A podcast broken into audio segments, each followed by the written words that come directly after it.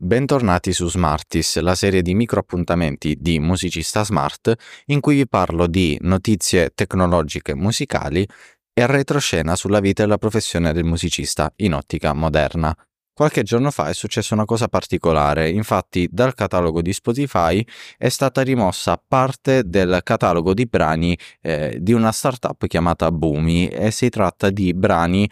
creati eh, tramite l'utilizzo di intelligenza artificiale generativa. La cosa interessante però è che i brani non sono stati rimossi per il fatto di essere stati creati con l'utilizzo di intelligenza artificiale, ma sono stati rimossi perché invece pare che Spotify abbia dei sospetti sulla provenienza degli ascolti eh, maturati da, da questi brani. Infatti a quanto pare c'è modo di pensare che gli ascolti siano stati manipolati eh, tramite uno di quei servizi eh, che permettono di acquistare degli ascolti sulle piattaforme di streaming e questa è una pratica che le piattaforme, Spotify per prima, stanno cercando di limitare il più possibile, penalizzando chi imbroglia sugli ascolti e in alcuni casi addirittura rimuovendo eh, i brani in questione, come in questo caso. Questa notizia ci fa pensare due cose. La prima è che a quanto pare non è un problema agli occhi della piattaforma pubblicare e rilasciare dei brani creati con intelligenza artificiale, quindi questo permetterebbe anche la nascita di un nuovo fenomeno che in realtà sta già nascendo, eh, di mettiamo caso ad esempio etichette o persone che effettivamente non sanno comporre musica ma che possono utilizzare utilizzare gli strumenti di intelligenza artificiale generativa per creare dei brani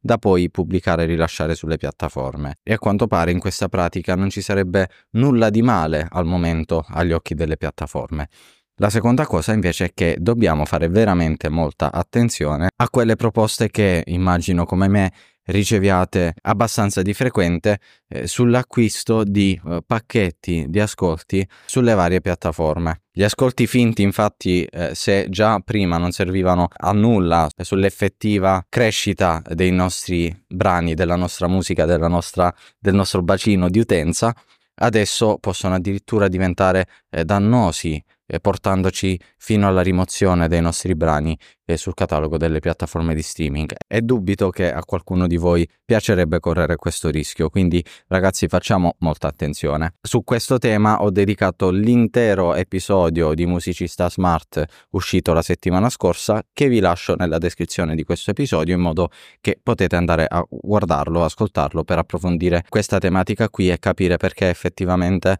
eh, dobbiamo stare alla larga da questo tipo di servizi e dobbiamo eh, invece concentrarci su altro. E su cosa, quindi, concentrarci? Io vi ringrazio come sempre per avermi ascoltato e vi ricordo che domani, giovedì, uscirà il nuovo episodio settimanale di Musicista Smart. A presto!